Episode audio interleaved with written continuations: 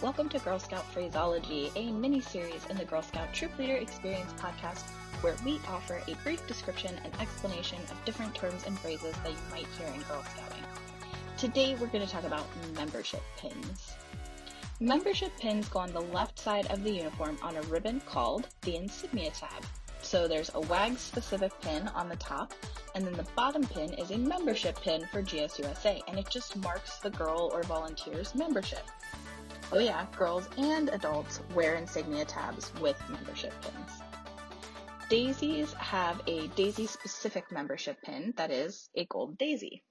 Brownies have a brownie specific membership pin, which is a gold trefoil shape, um, like the outline is a trefoil, with a brownie elf kind of posed in the middle. Although honestly, it is a kind of weird looking vintagey design in my opinion.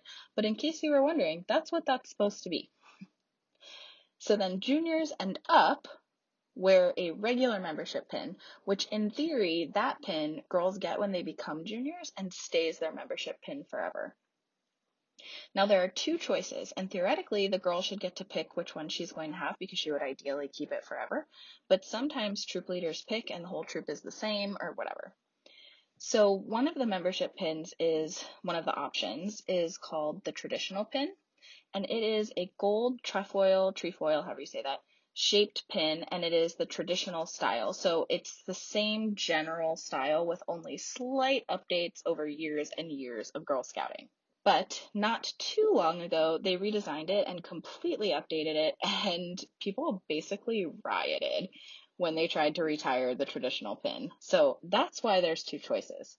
So you can either pick the traditional pin or you can pick the contemporary pin. And the contemporary pin is the updated design, which is also a gold trefoil shape, but it has the green faces logo on it.